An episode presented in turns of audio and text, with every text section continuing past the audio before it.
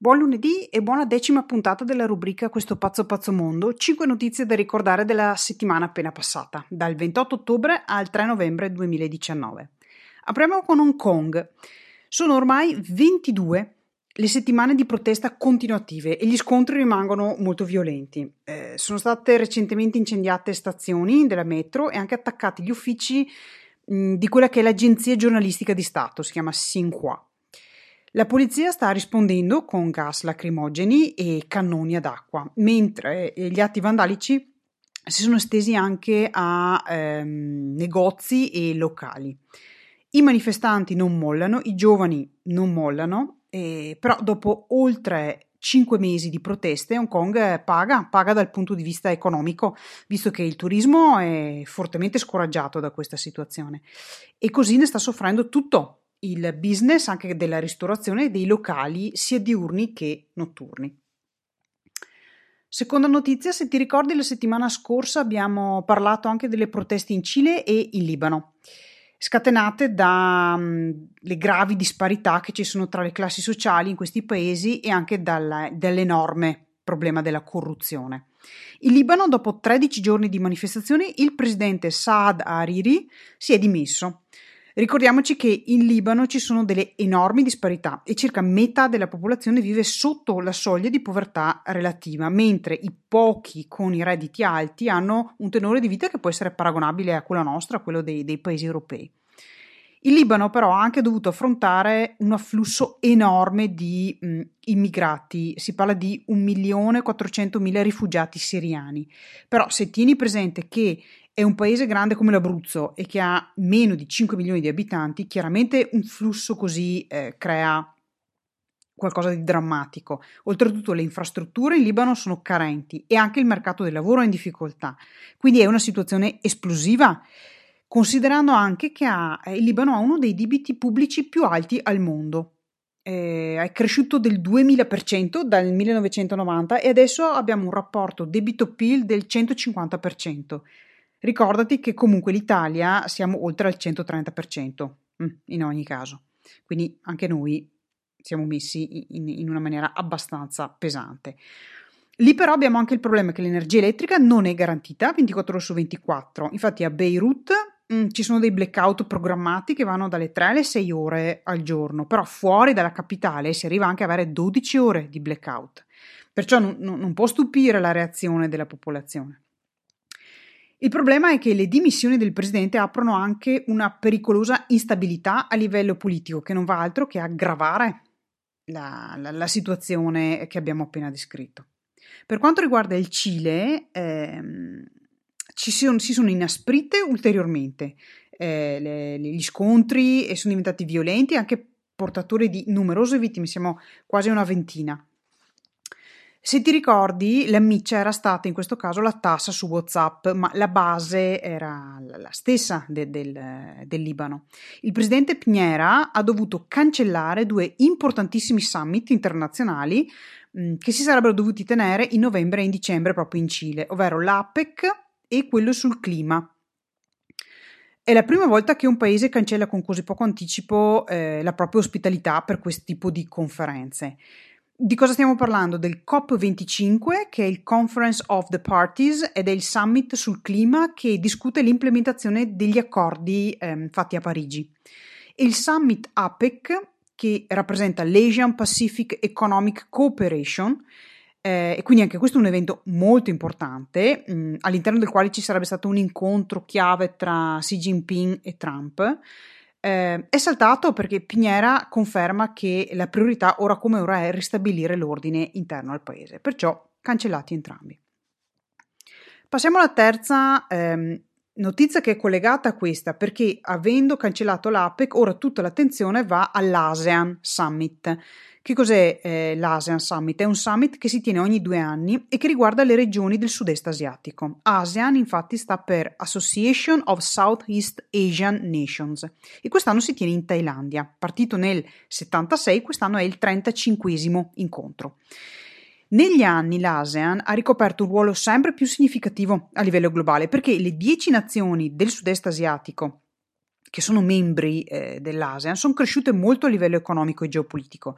Stiamo parlando del Brunei, la Cambogia, l'Indonesia, il Laos, la Malesia, il Myanmar, le Filippine, Singapore, Thailandia e Vietnam. Visti separati questi paesi sembrano solo dei semplici paesi in via di sviluppo, ma se li mettiamo tutti insieme sono una vera e propria potenza. Pensa che eh, se l'ASEAN fosse un paese sarebbe la quinta economia più grande al mondo. Da qua intuisci la portata di questa organizzazione. La loro crescita economica è trainata da paesi come il Vietnam e le Filippine, che nell'immaginario collettivo eh, sono ancora paesi eh, ai confini di quella che è l'economia mondiale, ma la verità è che il Vietnam nel 2018 è cresciuto del 7,08% e le Filippine del 6,5% e la media di tutti i paesi dell'Asia è stata de- di un aumento del, del PIL loro del 5,2%. Se ci ricordiamo che noi come Italia nel 2018 siamo cresciuti allo 0,9%, capiamo che siamo su binari completamente diversi. Oltretutto hanno la demografia dalla loro parte perché la loro forza lavoro di tutti questi paesi messi insieme è la terza più ampia al mondo. Ci sono 600 milioni di persone in età da lavoro. Sono dietro l'India e la Cina, ma sono davanti all'Unione Europea e agli Stati Uniti come numeri. E oltre metà della popolazione è sotto i 30 anni, quindi giovanissima. Perciò quando senti ASEAN in tv, nelle news, presta attenzione perché parliamo di veramente un protagonista importante della scena mondiale. La quarta news riguarda la Brexit. Sono state confermate le nuove elezioni anticipate il 12 dicembre. Boris Johnson si gioca il tutto e per tutto questo giro. Parte quindi la campagna elettorale tra chi? Tra il partito conservatore, che è quello di Johnson, quello dei laburisti, che sono cappeggiati da Jeremy Corbyn, i liberal democratici e il Brexit Party che ehm, fa capo a Nigel Farage. Bruxelles intanto eh, sta suggerendo di usare bene questa estensione, infatti la nuova scadenza ora è il 31 gennaio, perché Tusk sta scrivendo su Twitter eh, potrebbe essere l'ultima concessione che vediamo, l'ultima scadenza. Eh, nel mondo moderno bisogna abituarsi anche a questo, gli ultimatum tra paesi si, ven- si, si mandano via Twitter. Benvenuti nella comunicazione del XXI secolo. Ultima notizia, il 29 ottobre è stato l'anniversario della famosa crisi del 29, ovvero i 90 anni dalla Grande Depressione americana, che ha visto il crollo della borsa di Wall Street e a cascata eh, dell'intero sistema economico mondiale. Una crisi che è durata quattro anni e che ha visto una ripresa solo nel 1933 con il New Deal, quindi il nuovo accordo, ideato dal presidente di allora, il Franklin Delano Roosevelt. Eh, in quello che fu chiamato il giovedì nero, che poi fu seguito anche dal martedì nero, la borsa crollò di oltre il 50%, quindi una situazione apocalittica, panico totale di risparmiatori, investitori e una pazza corsa alla vendita, con prezzi sempre più bassi. Il mondo è molto cambiato da allora, però eh, l'emotività rimane comunque ancora il rischio maggiore di chi gestisce il proprio patrimonio attraverso appunto i mercati finanziari. E da questa consapevolezza nel tempo è nata anche la finanza comportamentale, che è una disciplina incredibilmente affascinante, secondo me, perché mixa economia, finanza e anche psicologia, dato che le persone, fino a prova contraria, nella gestione dei loro soldi, usano molto di più la pancia e le emozioni rispetto alla testa, ovvero eh, la logica. Bonus positività di questa settimana riguarda un nonno, un nonno in Brasile che soffre di vitiligine, che è una malattia che provoca una diversa pigmentazione della pelle e non, che non ha quindi un, un, colore uniforme. Tu avrai visto magari recentemente anche delle pubblicità di moda con una eh, modella che è affetta da questo problema, ma che fa ugualmente la modella proprio a dimostrazione delle, delle varie tipologie di bellezza. Mm, che abbiamo in questo mondo. Cosa fa questo nonno? Joao Stanganelli, di 64 anni, è andato in pensione da poco e cosa ha fatto? Si è trovato un hobby, si è messo a fare a maglia insieme alla moglie. Il suo primo progetto è stato fare a maglia una bambola per la sua nipotina, però come l'ha fatta? L'ha fatta con la vitiligine, cioè eh, come lui, eh, con, con tutta la pelle a macchie eh, in modo che la sua nipotina avesse qualcosa che eh, inequivocabilmente ricordava e, e lo collegava al suo nonno. Da qui è nata l'idea, perché tanti bambini sono affetti da diversità che non sono minimamente rappresentate dai giocati, giocattoli canonici e questo li fa sentire ancora più isolati.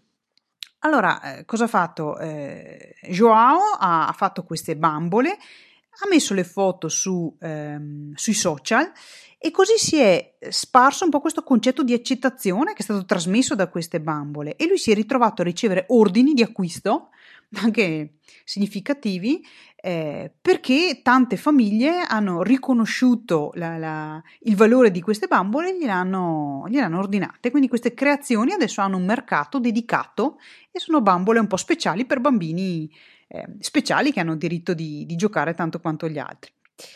È tutto per questa puntata di questo pazzo pazzo mondo. Come sempre ricorda che sta a noi decidere se concentrarci su notizie positive o negative. Ti auguro un'ottima settimana e ricordati scegli bene a che pensieri dare la tua attenzione. Ciao da Virginia Busato.